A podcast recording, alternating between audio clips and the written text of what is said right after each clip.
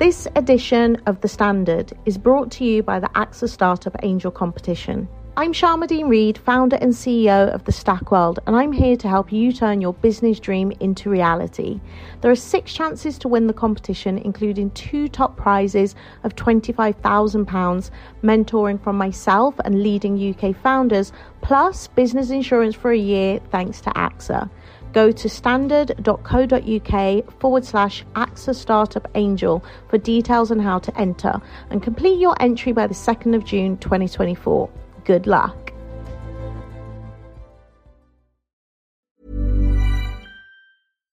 ES Audio. From the Evening Standard in London, I'm Rochelle Travers, and this is The Leader. Ocean Gate Expeditions, led by CEO Stockton Rush. We're excited about doing it in a way that, that is safe and enjoyable and engage other people in that activity. A promotional video there for OceanGate, the private excursions company behind the missing submersible Titan. Hitting the target, one, two degrees. In the video, they reinforce its safety priorities. Crew in bright high vis jackets wear hard hats as they tighten cables on a ship, readying the vessel for an adventure to the Titanic. But travelling 12,500 feet underwater is dangerous. It's been compared to exploring space, and concerns over the safety of the company's $250,000 a ticket trips have been raised. On its own website, the company says its carbon pressure vessels meet standards where they apply, but adds innovation often falls outside of the existing industry paradigm. In 2018, the Marine Technology Society, which is an industry of leading submersible experts, wrote to OceanGate CEO Stockton Rush, warning of potentially catastrophic consequences of the company's experimental approach. That same year, court filings revealed OceanGate's former director of marine operations, David Lochridge, claimed he was wrongfully dismissed after questioning the ability of the sub's hull to withstand deep sea pressures. The case was settled in November 2018. We are in position some directors ago. The search for Titan is continuing, but the clock is ticking for any rescue of the five people on board, with the oxygen supply thought to run out around Thursday morning. More rescue vessels are continuing to arrive near the site, which is 350 miles off the coast of Newfoundland, Canada. The operation's being led by the US Coast Guard. Here's Captain Jamie Frederick. On behalf of all the men and women of the United States Coast Guard and our search partners, we offer our most heartfelt thoughts and prayers for the five crew members, their families, and their loved ones. Our crews are working around the clock to ensure that we are doing everything possible to locate the Titan and the five crew members. On Tuesday, banging sounds were heard by rescue teams at 30 minute intervals in the area where the craft disappeared, but their source is still unknown.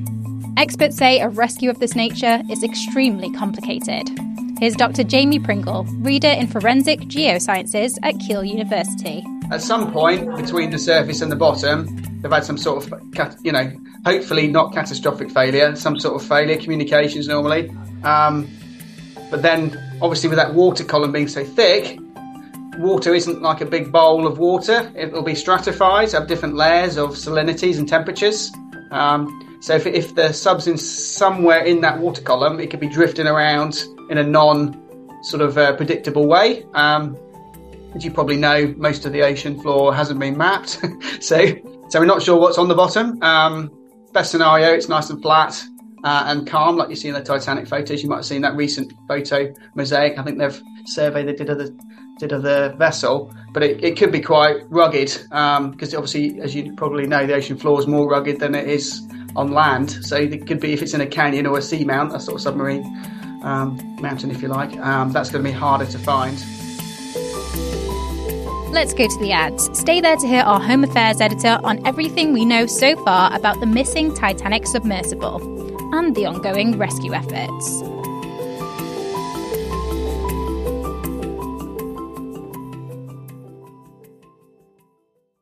Hi, I'm Lawrence Dallaglio, host of the Evening Standard Rugby Podcast, brought to you in partnership with QBE Business Insurance. The show is available to listen to now and right up to the end of the season when the winners of the Champions Cup will be crowned at Tottenham Hotspur Stadium and the fight for the Premiership title will be decided at Twickenham. QBE is one of the world's leading insurers and they will help your business build resilience through risk management and insurance solutions. Subscribe and download now wherever you get your podcasts. Thanks for listening. Welcome back. Martin Bentham is the Evening Standard's Home Affairs editor. It set off on, on Sunday. Five people were on board. It set off on Sunday to try to go down, was planning to dive down to the, see the wreck of the Titanic, 3,800 meters, hundreds of miles off Newfoundland. And about an hour and 45 minutes in, in 45 minutes into what was meant to be a two hour dive, it lost contact with its mothership uh, prompting, in essence, the search that's begun uh, with increasing intensity uh, ever since. The five people who are on board are the first person whose identity became uh, known was the British billionaire explorer Hamish Harding, who's done lots of exploring of all sorts of different types. Two other Britons, a man called Shahzada Dawood, who's originally from Pakistan but lives, uh, has a mansion in Surrey, family home in Surrey, from one of Pakistan's most wealthy families, and his son Suleman, who's 19. They're both on board. And then also the Stockton Rush, the chief executive of the company called OceanGate, which is which operates a submersible, and then a French explorer uh, former Navy uh, veteran, uh, another famous, well-known explorer to those who are in the exploring world called Paul Henri Nargeolet. What do we know about the vessel itself? Uh, we know this vessel has done this this trip before. I think it's something like the twenty fifth time it's been down, apparently. But it's it charges people, of course, a very considerable sum to go down to to see the Titanic. It's a very small vessel. Apparently, the people who are inside it have to be bolted inside. It contains five people. There are apparently not many ways to maneuver it, it, or to get it off the the off the bottom once if it is uh, stuck down there. And it's got one window apparently. Yeah, there have been some reports in, in the last 24 hours about potential safety or, or concerns about the safety regime applied to the to the vessel, but obviously all that's uh, unknown yet. Whether any of that's behind what's what's happened, um, but but it's yes, it's basically a privately operated, uh, tiny tiny vessel used to go down and do this sort of uh, exploration, uh, adventure type of, of work. How high risk are these types of excursions? Well, inevitably, anything like this is going to be high risk, isn't it? It's it's you, you don't need to be an expert to know that it's high risk. I suppose that you're going down a very long way in a very small vessel underneath the ocean and there are all sorts of potential things that can go wrong. Of course, the, the vessel itself, depending on its seaworthiness, uh, potentially can obviously uh, be vulnerable to those sort of depths and pressures, presumably. And then, of course, the the other danger, which at least one of uh, Hamish Harding's friends uh, is, thinks might be the case here, that these little submarines can actually get stuck on the bottom tangled up in something. Uh, they, uh, as this friend was recounting this morning, they don't have great visibility out of them. They have one window, so you can easily get stuck under a propeller or behind some obstacle. If you're going down to see a wreck and you, are going through a gap of some sort, then potentially you can get stuck. Obviously, I suppose there's all the potential for all sorts of other malfunctions that, that, that might happen, but inevitably at that sort of depth, it is going to be um, a potentially perilous journey. And certainly speaking, uh, hearing somebody who has been on this trip before was recounting, I think yesterday, that there's a very extensive waiver form uh, signed beforehand mentioning death on a number of occasions or the risk of death on a number of occasions, which of course um, clearly must be faced. And, and people, I'm sure, who are taking part in these type of very at the margin, the type of adventures and exploration type activities will obviously know the risks they're taking. I'm quite sure, but um, so so that this is unfortunately one of the one of the potential hazards that that is encountered when you're doing something like this. Onto the rescue effort now. Where is the search focused, and who is leading on it? Well, as it stands, there's a great big effort going on. There's the US Coast Guard is, is overseeing it all, but is getting assistance from uh, the Canadian Navy and Air Force. There are, there's a French research vessel uh, heading to the scene. There are private firms uh, trying to help as well. There's a, a, British firm apparently has been asked to help, uh, which has uses underwater robots and has been some of which have been down to this site before so there's a very big uh, research effort, uh, rescue effort going on, search effort going on. The first task, of course, is to try to uh, identify where this uh, vessel might possibly be. It's a very big ocean area of ocean, hundreds of miles off the, the coast, fairly remote part of the Atlantic Ocean. Now, there's been a glimmer of hope overnight with reports uh, which the US Coast Guard have confirmed of some banging noises being heard, apparently detected by according to media reports, uh, a Canadian aircraft, and that, that there's some suggestion that these uh, banging noises were being heard at 30 minute intervals over a period of about four hours, which has been taken by some at least to indicate that that might be a message coming out from people trapped inside the submersible and, and give grounds for hope that those people, certainly at that point yesterday, were still uh, alive and potentially available to be to be rescued.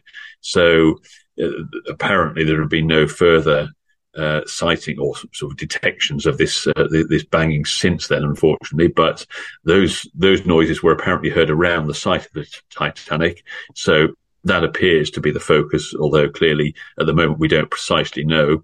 Information is relatively scant, and about what's happening, but that appears to be the focus of the of the search at the moment. Although I'm quite sure that at the same time, aircraft are scanning the ocean surface, uh, trying to see if they can see visibly any wreckage or indeed the whole submersible having emerged. It's possible, of course, the communications have broken down in some shape or form, and that the thing has actually uh, the, those inside have managed to get it off the bottom, release it back onto the surface uh, without others knowing. And, and, clearly, a small vessel like this isn't always going to be very detectable.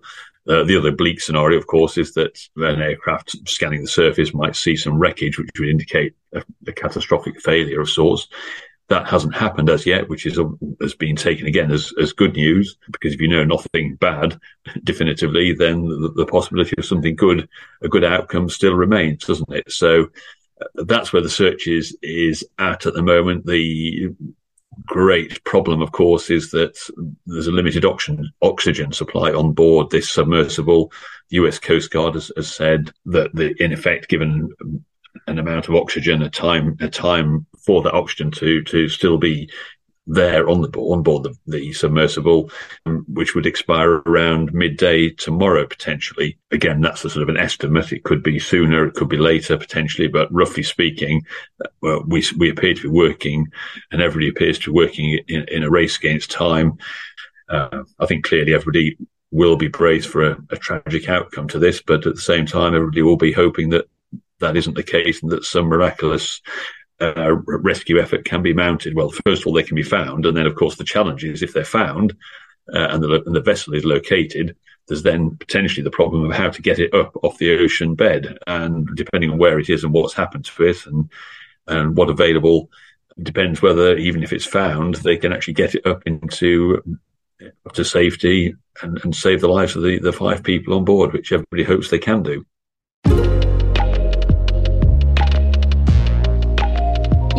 The latest about the missing submersible on our website, standard.co.uk. And that's it from this episode of The Leader. This podcast is back tomorrow at 4 pm.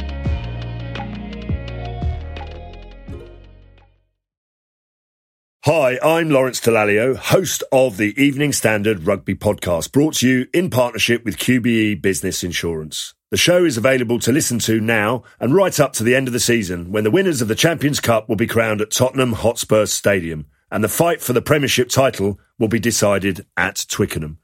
QBE is one of the world's leading insurers and they will help your business build resilience through risk management and insurance solutions.